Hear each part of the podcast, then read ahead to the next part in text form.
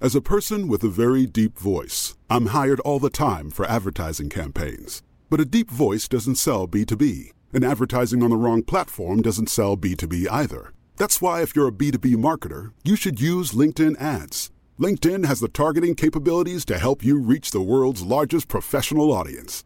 That's right, over 70 million decision makers all in one place. All the big wigs, then medium wigs, also small wigs who are on the path to becoming big wigs. Okay, that's enough about wigs. LinkedIn ads allows you to focus on getting your B2B message to the right people. So, does that mean you should use ads on LinkedIn instead of hiring me, the man with the deepest voice in the world? Yes. Yes, it does. Get started today and see why LinkedIn is the place to be to be. We'll even give you a $100 credit on your next campaign. Go to linkedin.com slash results to claim your credit. That's linkedin.com slash results. Terms and conditions apply. Millions of people have lost weight with personalized plans from Noom, like Evan, who can't stand salads and still lost 50 pounds. Salads, generally, for most people, are the easy button, right? For me, that wasn't an option. I never really was a salad guy. That's just not who I am. But Noom worked for me. Get your personalized plan today at Noom.com. Real Noom user compensated to provide their story. In four weeks, the typical Noom user can expect to lose one to two pounds per week. Individual results may vary.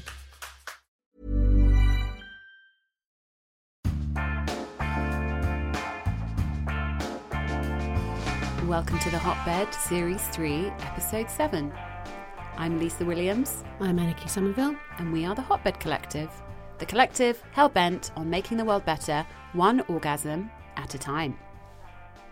You look shocked. Why do you look so shocked? Well, no, I was pulling my face back because I just said to you before we started recording that I've started breathing really heavily, and I'm worried that I'm coming across as some sort of sexual predator because basically I was listening back to one of our earlier recordings, and because obviously I think the more pregnant you are, the more your kind of lungs are getting compressed together. So I'm finding myself quite often doing heavy breathing and not realizing it. So if I do, it's not because I'm sexually attracted to you. I mean, I might be sexually attracted to you, but it's primarily because uh, my lungs are a bit squashed. Thank you for the disclaimer. Also, any listeners, we don't have a heavy breather in the studio with us. heavy breathing is. I don't know if you've ever been on the other end of the phone to heavy breathing. I have. Not recommended. Really? It's horrible. I don't think I didn't even think that people did that anymore. Yeah. What I on mean, your mobile? hasn't happened for years. Mm. but definitely happened at my old the house where I was growing up. We'd get people when landlines were a thing. Landlines, kids are Mm. these things that are like telephones, but they're plugged into the wall. Mm. we used to have conversations on them. hmm They didn't have any internet connection, no texting. no the screen, landline. and when you had to phone a friend or or a boyfriend or girlfriend, you had to speak to their mum before you spoke to them.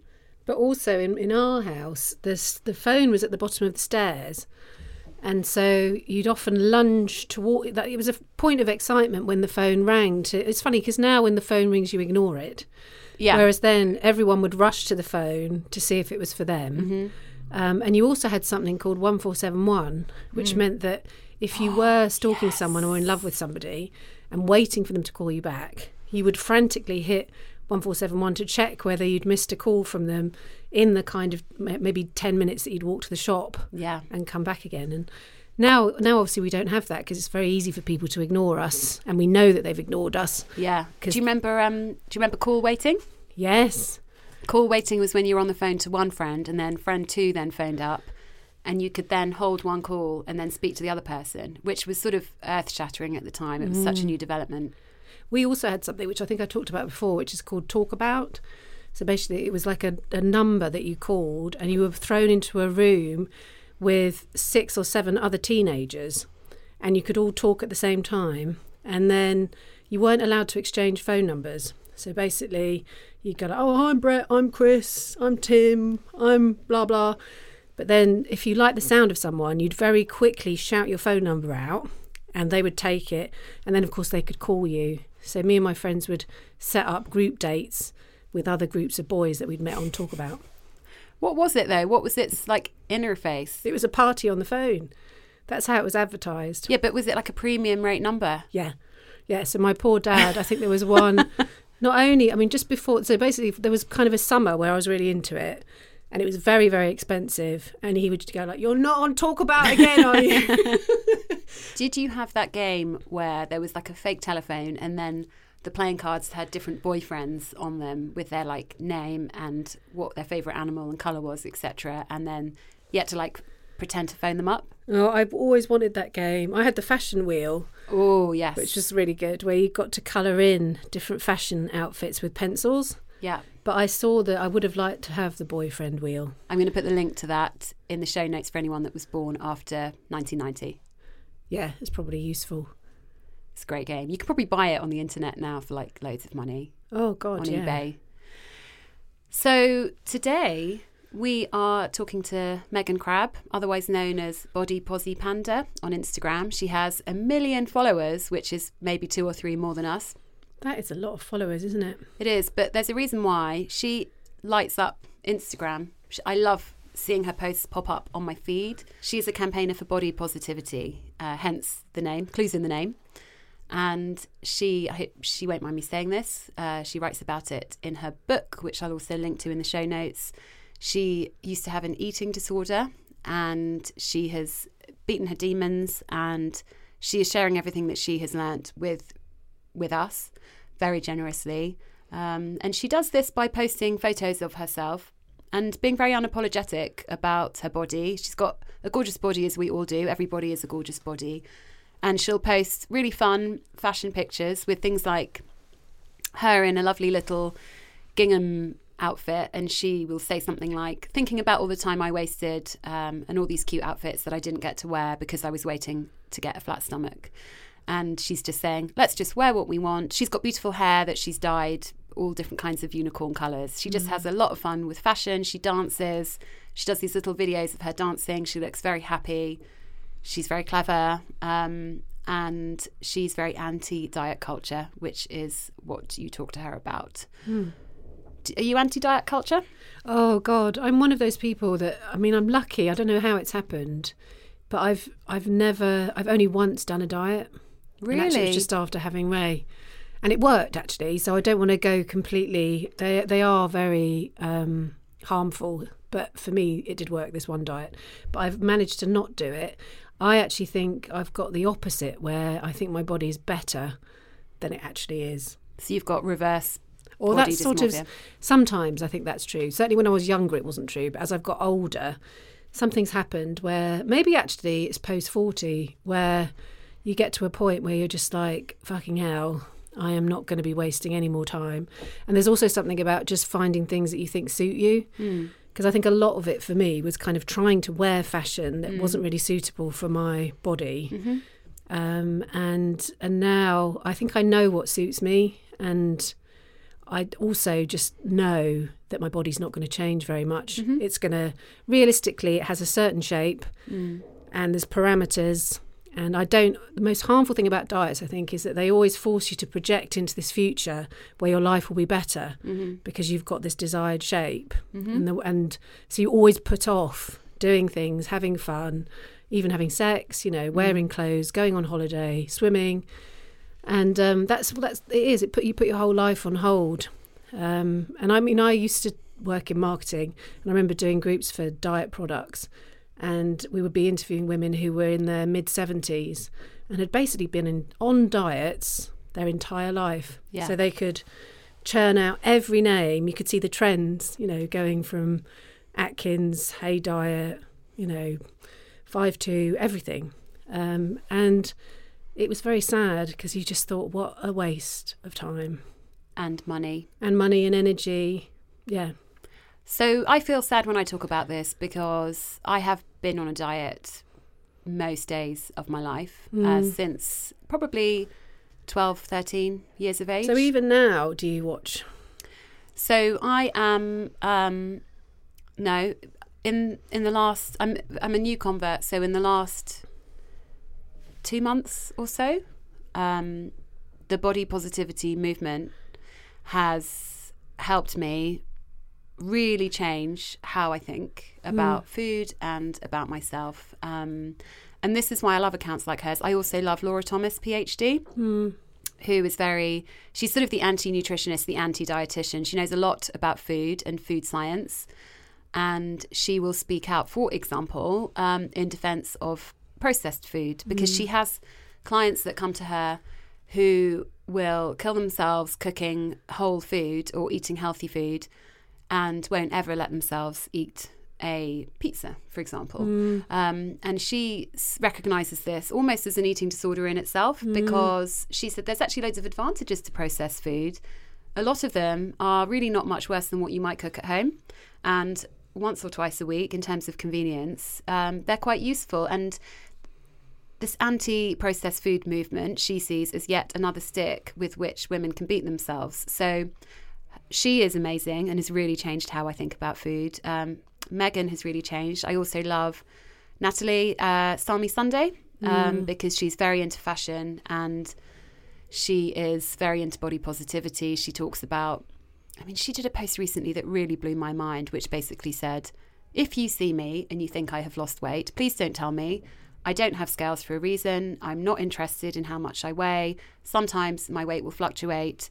I really don't want it to be commented on because isn't it always the way that when people first see you, they go, "Oh, you're looking well. You've lost loads of mm. weight." And and normally I would love that if someone wants to tell me I've lost weight, but actually, why? Mm. You wouldn't tell a bloke, "Wow, like you've lost weight." And it's not just about gender because I know that men also suffer from body dysmorphia, mm. but it does. I think place a lot of value in what you look like when someone's going to comment immediately on your weight. Hmm. And it's an interesting one because the other thing I can see the next. Hopefully, I, actually, I need to. People need to let us know if there are accounts out there because obviously there's there's the whole movement around weight and shape. But the next step, obviously, when you get into your forties, is is age and hmm. aging bodies. Mm-hmm. So, kind of thinking about that relentless desire to stay perky and uplifted, and you know, worrying about the shape of our boobs. Yeah. Um, and there is that natural gravitational pull, unfortunately, where everything just starts to go downwards. Um, and I feel like there is a bit of a gap in the market because for someone my age, essentially the kind of people that are held up for me are like, it's like Iris Apfel and people like that who are in their 90s. Yes. And Badass Winky, is that her name? Yeah. And I love those women, but they are 40 years older than me. Yeah. Um, and I often hear people when they're talking about older women and aging and positivity, they will throw those names out there. And I think that's great. But that is like saying to a teenager that they've got role models who are in their 60s, you know, or in their 50s. You know, mm. it's kind of, it's, it's a little bit too far ahead. So I'd love to be able to, I don't know if there are, I'd love to find out about accounts that are also about that aspect. Just kind of- middle age. Middle age, yeah, well, we don't call it middle age, it's midlife, isn't it? But I think, yeah, basically just positive body representation for that, which is, is not about having to maintain youth. Mm-hmm. Because that's the other struggle is that actually I'm probably more worried about aging than I am about weight. Mm, we've all got our we've all got our worries, haven't Yeah. we? So it's almost like it is a real, it's a real, it's terrible because you come out of, maybe come out of the weight space and you go into the aging worries. So one neurosis is replaced with another. And, So- and sometimes you have both running concurrently, which is also pleasant. Yeah, and there's this myth. I remember someone saying to me, maybe I was in an interview, it's a cliche, but they said you choose your face or your body. So, and essentially, so, you know, you either have, and I thought, well, that's quite sad, isn't it? That we, we think like that. So, Yeah, I want both. I want neither. None of your business. Yeah. So you either have a, a lovely face and a terrible body, or vice versa.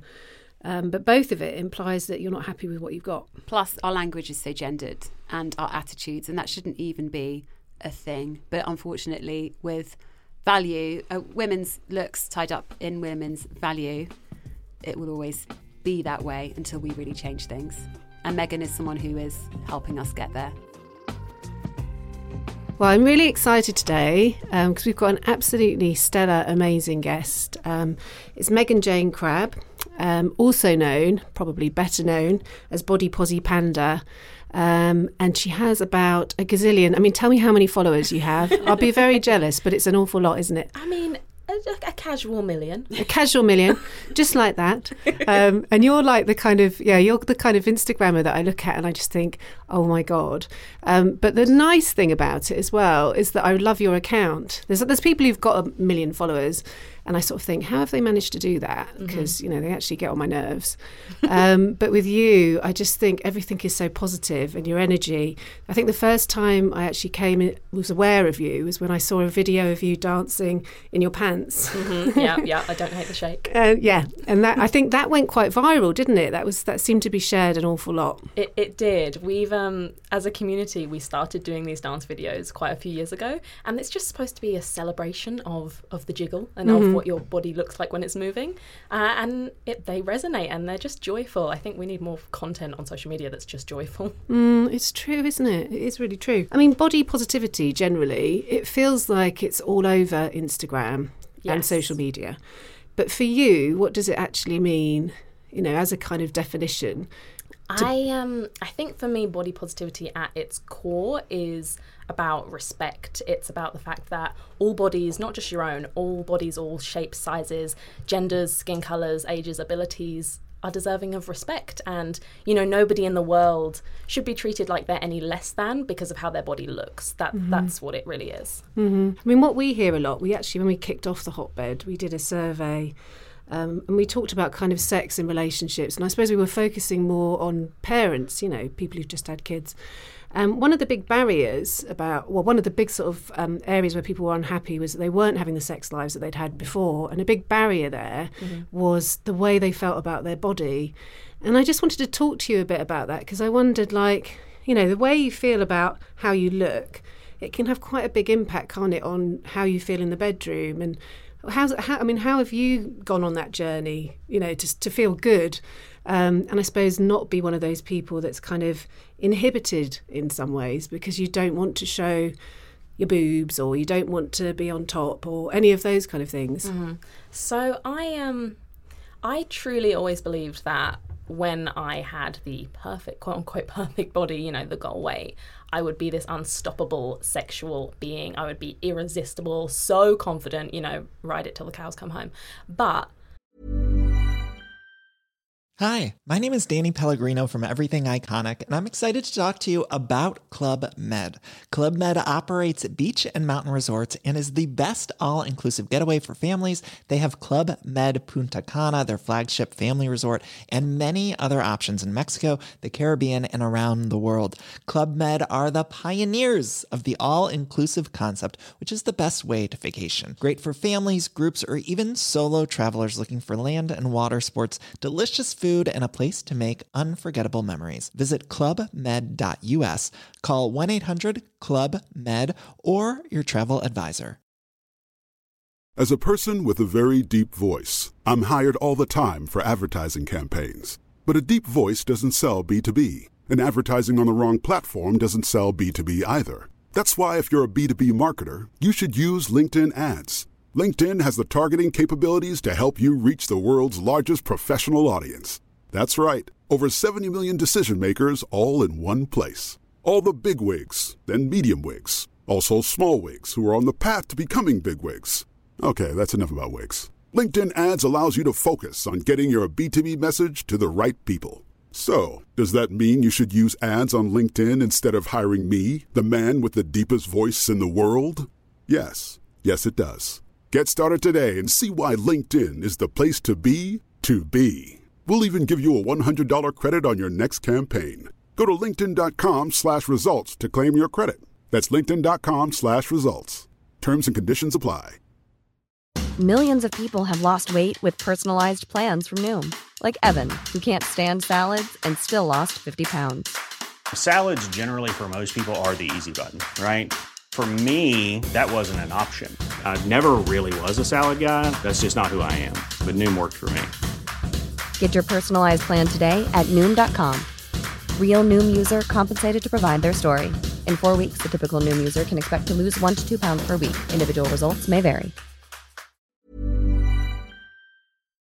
I believe that is just a very another level of the very carefully crafted image that diet culture is selling us. It is this one body type is the desirable, this one body type is sexual, and of course, we are constantly bombarded with that in all media. So if we don't look like that, obviously we are going to feel like we can't be sexual beings and we can't own our sexuality and we can't get on top. But what was interesting to me is that actually the more weight I've gained, and I'm now the heaviest I've ever been, the more sexual I am and the mm. more in touch with my sexuality I am. So it is truly not about fitting that image, it is about being unapologetically in your body and also knowing that you deserve sexual pleasure in the body that you have.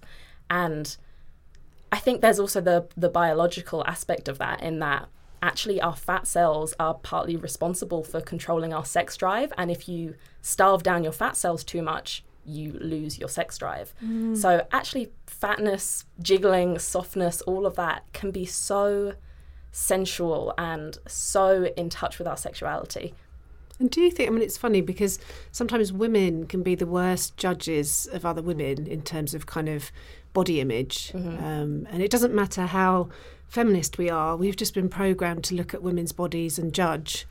Um, I mean, on your own kind of account and stuff, have you found sometimes you have met with resistance from women or men actually, just saying, this is revolting. I don't want to see this. You know, this is not. This does not conform to sta- you know my kind of standards of what a body should look like. Because I've heard obviously that other women have, and I just wondered how do you deal with that? Because you're all about confidence. So how do you retain that confidence if people are throwing tomatoes at you? I guess. I mean, it happens a lot. I think if you're a woman on the internet, it's going to happen. And if you're a woman who shows her body on the internet, it's going to happen.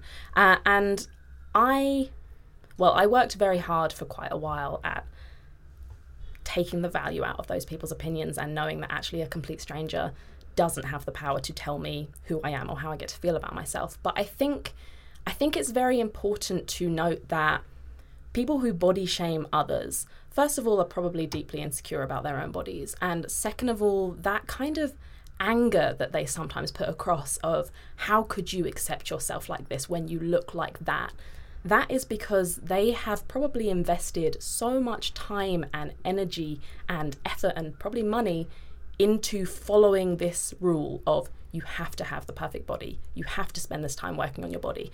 They have invested that much. And then you've kind of just skipped the line, gone straight to the front, and said, I'm just going to be happy as I am. You mm. think that you have to be happy by following all these rules. I'm going to take it now. And that can be infuriating and that makes them feel kind of ripped off because their investment is bogus.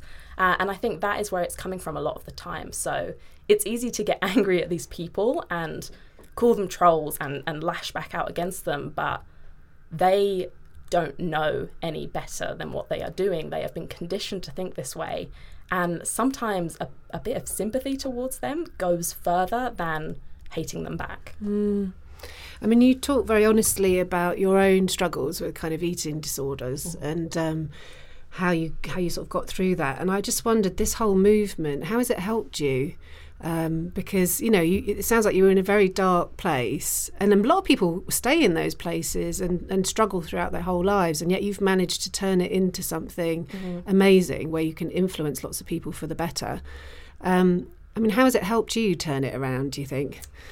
Well, I I started recovery from anorexia when I was about 16 and the thing is with um, with eating disorders, especially restrictive eating disorders, professionally, if you have regained the weight that you've lost, if you've become weight restored, they're very quick to say you're recovered, like you're you're fine now, go back into the world.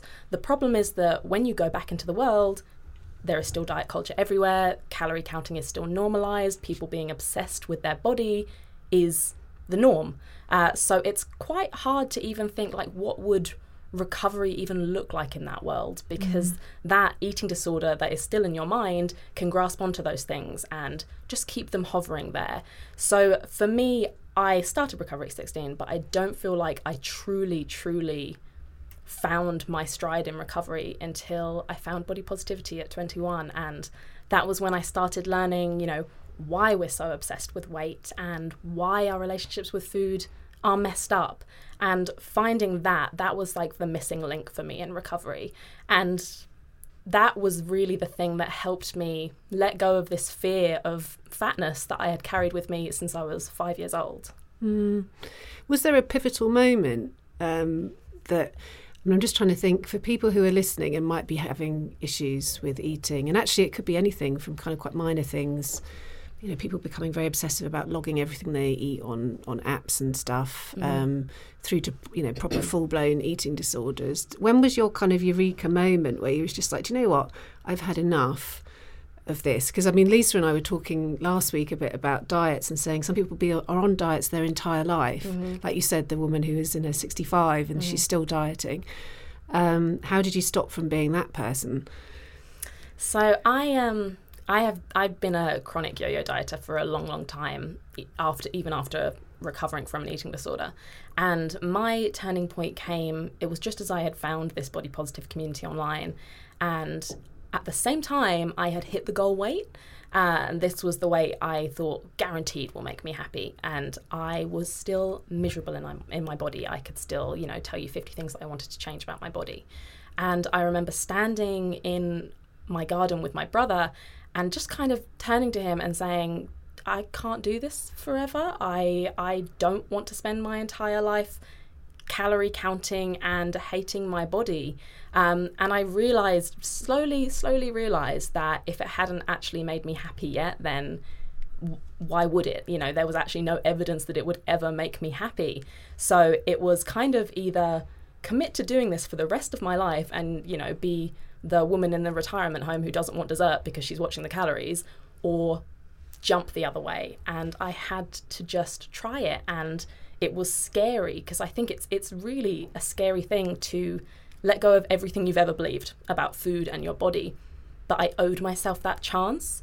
And the more I committed to doing that, the more I realized that I always had deserved to give myself another chance at a different way. I think for people who just who just don't feel like they can do it, who don't feel like they can stop dieting or embrace their bodies, I think the first step actually is realizing that you deserve better than spending your life hating your body and being at war with food. You have always deserved better. I mean, think about the first time you ever thought that your body was wrong or the first time you started a diet. You shouldn't have been made to feel like that was the norm and that you needed to do that. So I think that version of you deserved better. You still deserve better now. So you owe yourself a chance.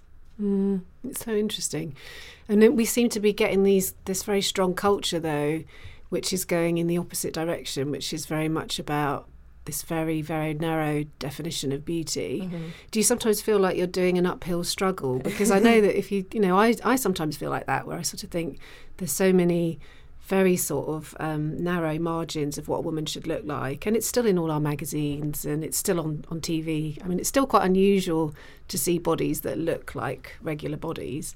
Do you ever just think, like, God, I can't be asked? I mean, I'm just fighting this losing battle. Or do you have an, a general sense that things are shifting or you have the power to shift them?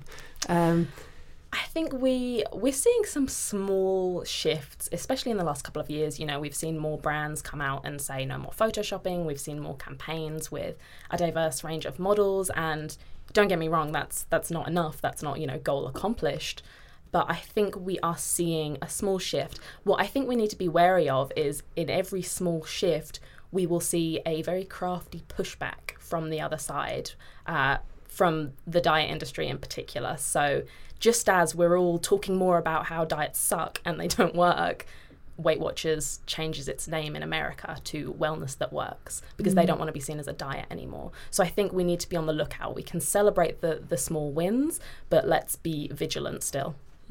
It's so interesting, um, and it's such an. I mean, it's so it's it's all entrenched in our brains. So I was thinking, even with me, you know, after I've had the baby, if someone tells me that I've lost weight, I will be, I'll be, I'll be pleased, mm-hmm. and I can't help that. You know, it's kind of, but it's just the ideal state. You know, I've been programmed to to think like that. Yeah. Let's go back a bit to kind of romance. We talked a bit about sex and stuff, but thinking about kind of romantic relationships, having this sort of better, more positive image of your body, how does it impact? I mean, have your relationships changed? Because sometimes women get partners that they think they deserve. So essentially, if they feel shit about themselves, they choose quite a crap partner because they think that's what I deserve. I'm not very good. You know, I'm not really um, able to have somebody who loves me and appreciates me for who I am.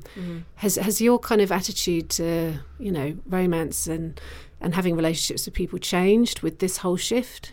Well, I've um, I've been in the same relationship uh, since before I came into body positivity. Wow. Um, so I've been with uh, the same person who has kind of seen me through the, the chronic dieting years and into the body positivity and you know loved me at a size 8 and loved me at a size 16 so yeah i have an, uh, an interesting perspective on that i would say that I have higher standards now, even within the same relationship. You know, I, I definitely had a very low sense of self worth back when I hated everything about myself and my body. Um, and I would just spend night after night after night kind of crying to my partner about how much I hated my body. And as soon as I found body positivity, the the crying stopped. And I also had these higher standards of how I wanted to be treated and what I expected out of the relationship. And I'm thankful that I am with someone who kind of grew into that with me and and stepped up to the mark in that. Um, but I think it's it's definitely a problem with feeling like we don't deserve loving relationships and also that we don't deserve the happy ending because we don't look like the girl who gets the happy ending. Um, and again, the, the same as I was saying before about the whole which bodies are seen as sexual, the, the romance and the happy ending, that's a product of, of diet culture that we are being sold as you only get this when you look the part. And that's just not true. Like, we are all so, so deserving of the happy ending and of the romance in the bodies that we have. We just need to be seeing, I think, more more diverse representations of of couples and of romantic happiness. I mean, I posted a picture I think it was a couple of years ago now, um, on holiday with my partner, and I'm I'm bigger than him. He's quite tall and quite slim, and I'm average height and, and a little bit chubby. And just the reaction to seeing a couple that fell outside this stereotype of what couples should look like was overwhelming. And we're not even that's not even a drastic difference to what we see in the media. We need to be seeing more of that, I think, so that it's not shocking and it's not, you know, it, it's not a big deal. Mm. It's interesting because we, we've talked quite a lot about what we see on screen and on TV. And I think one of the only bodies that I saw that maybe reflected anything that was close to mine was Lena Dunham when she mm. when she was on Girls. And it was quite a shock the first time I saw her. And I remember that I had a very critical gaze. You know, I really was like, fucking hell. Like, you know, the, the tummy was there. She often wears kind of pants which aren't very cool. They're kind of like hmm. white baggy pants, you know, hmm. you're not your kind of sexy pants. And then obviously her boyfriend in that, I think in that particular episode was quite a muscular Adam. He's quite muscular. He does bodybuilding, and the contrast between the two of them because they'd show sex scenes. Mm-hmm.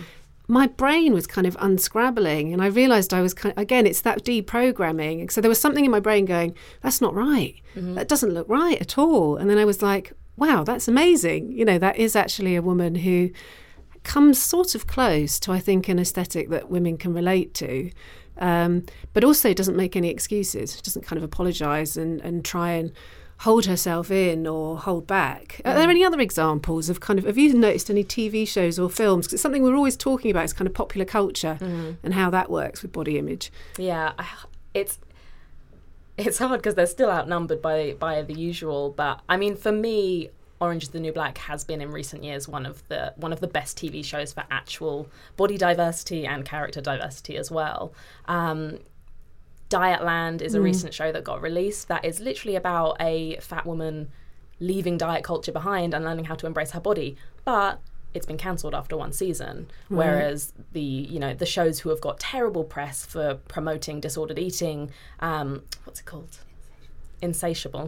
That's been greenlighted for a second season. So it, it's again, it's um, we're kind of responsible for what is getting made, what's uh, what's being popular. So yeah, it's it's kind of a chicken and egg situation. You know, we'll get we'll get what we're asking for. We have to support it, but actually, most of us don't realise that we are supporting the wrong things or things that are potentially damaging. That's such a good tip. Um, and then I, I guess just sort of wrapping up actually and thinking a little bit about what you're planning to do next. Um, God, I'd love to see you with like a, a TV series or something. but what what you've, you've got the book, you've got the amazing account. Um, what are you sort of thinking about? What have you got planned? Another book maybe, or Potentially, I'm always I'm always so bad at answering this question because I'm not like a five year plan kind of gal. Um, but the the intention has always been spread the message, reach the people who need it. So however that turns out in the future is is good enough for me. Well, I just want to say thank you so much for coming today. Um, I think all of our listeners are going to try some of those those tips. And what I love about you is you've you've offered really grounded advice. Um, and my worry sometimes with this movement is that it can feel a little bit trite, or it can just be lots of lovely people leaping about. Um, but I think people who are listening have got some really strong advice on things that they can do and ways that they can feel better about themselves. So Hopefully. thanks a lot for joining us today. Thank you. It's been wonderful. So, Megan Jayne Crabbe, what did you think, Anniki? she was just so inspiring. Mm. Um, and I mean, I'd followed her for a while. Um, but I think just being in a room with someone like that really makes you realise that there is another choice you can make Mm. to feel good about yourself. And it made me a bit sad in a way because I thought I've wasted so much time not feeling good. Yeah. And this woman um, has managed to sort it all out. Yeah, and she's in her 20s. She's in her 20s. which I think is cool too. And actually, and I do some, and I follow some body positivity accounts of people who are younger than that, who were probably late teens. And I think I just wish that I had that. Um, But also, because you could argue now, because the pressure's even more intense, isn't it, in terms Mm. of you know body culture and even being having things like we didn't have Instagram, did we, to try and compare ourselves to? Because it can be Mm. a positive and a negative. yeah, So I just think she's done really well, and I think I also admire that fact that how do you cope with all the negative feedback and trolling Yeah. and stuff? And she seems to be quite open-minded and she stable. is definitely. And actually, I don't think. I hope she doesn't mind me saying this, but I really recommend her book, and I really recommend that people get past the cover because the cover is pink and it looks very girly and a little bit kind of possibly younger than our, you know, probably what our listeners' age range is. Sorry, listeners, but I think it's true. I think her book is designed with probably early 20 somethings in mind.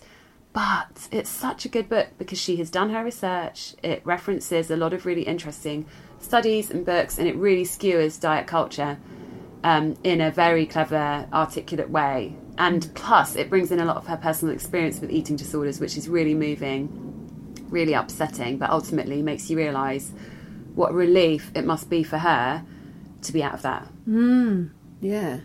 and for me too now having read the book and i did sort of i was starting to think this anyway but i think she's really cemented a lot of my thoughts on it You did Coming- say that, didn't you? Because you said at the time it's made you even think about your relationship with your kids and food and, yeah and those how kind i of talk elements. to them about food. The fact that i just put food as something to control and if you eat too much you're out of control and how being bigger is a bad thing. And it's not you know it's just not. And walking away from it is like walking away from a cult. I can't tell mm. you how freeing it is to suddenly look see the scales and go i don't need to stand on them today. And that number in the little window is not going to affect whether i have a good or bad day and i feel mm. sad for myself that i've wasted all this time um, mm. worrying about it and I don't think it affects everybody, and I wouldn't say that I have an eating disorder.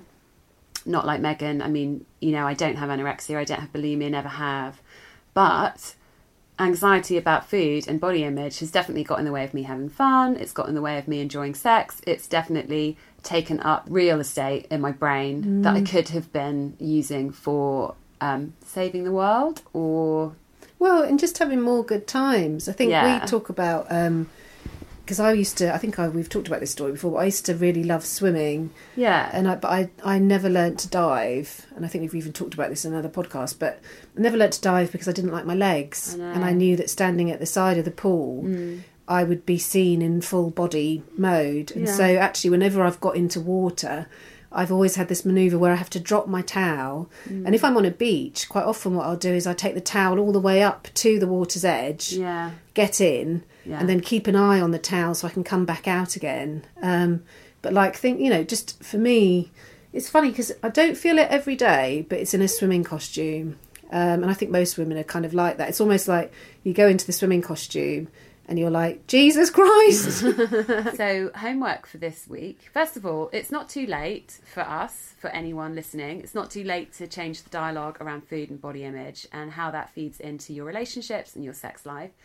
It's not too late if you have children or young people in your that you are living with to um, talk to them about stuff. Definitely read her book; it's really inspiring. But your other homework is actually an exercise that she sets in the book, which is about photographs. And given that we are both obsessed with Instagram, and don't you find that when you look at a picture of you at an event or whatever, it doesn't matter how much fun you're having at that event, you like look at it and you go, "Oh, I've got double chin," mm. or "My face looks stupid," or "I look fat." It's funny because I went on holiday with a bunch of old school friends a couple of years ago, and I was taking a lot of photos of them, thinking that they looked amazing. Yeah. And I put them on Facebook, and they were mortified, Yeah. and they didn't speak to me, and they said, "That's a terrible picture you've taken of me." How dare you know, you." you can see that there's a little bit of cellulite on my thigh, Mm. but I could not see it. So it's just it's that whole thing about your perception. Yeah. So I was looking at them thinking, God, they look amazing. Yeah. All, all my friends in their swimming costumes. and having a good time. and all they were doing was honing in on these critical Totally. details. And a lot of us are guilty of that. So Megan's exercise is essentially to next time you see a photo of yourself, whether it be one you've taken yourself or someone's posted of you online, um, instead of immediately zoning in on something terrible that you have seen about yourself, just remember how much fun you were having at that at that time that the photo was taken. So try and be a bit mindful of were you having a good time at a party? Was it a really nice family time? Were you in a good mood? Were you feeling happy because you'd had a lovely meal? Or a good I mean, shag. Or a good shag. Try and think about something good, even if that only good thing is I like the colour of my hair. yeah.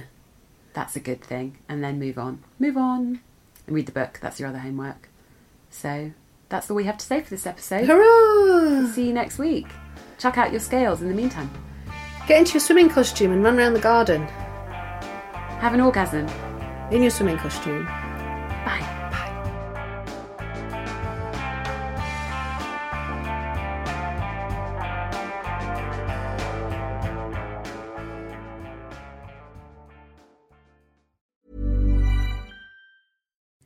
Hi, I'm Kara Berry, host of Everyone's Business But Mine, and I am an all inclusive addict. Enter Club Med, the best all inclusive for you and your family. With resorts worldwide, from their family flagship resort, Club Med Punta Cana, to their only mountain resort in Canada, Club Med Quebec, they have everything you need to relax. With their 20 plus sports activities, wellness programs, you can dine on delicious cuisine and make memories with your family. So book your next getaway with Club Med. Visit clubmed.us or call 1 800 Club Med or your travel advisor.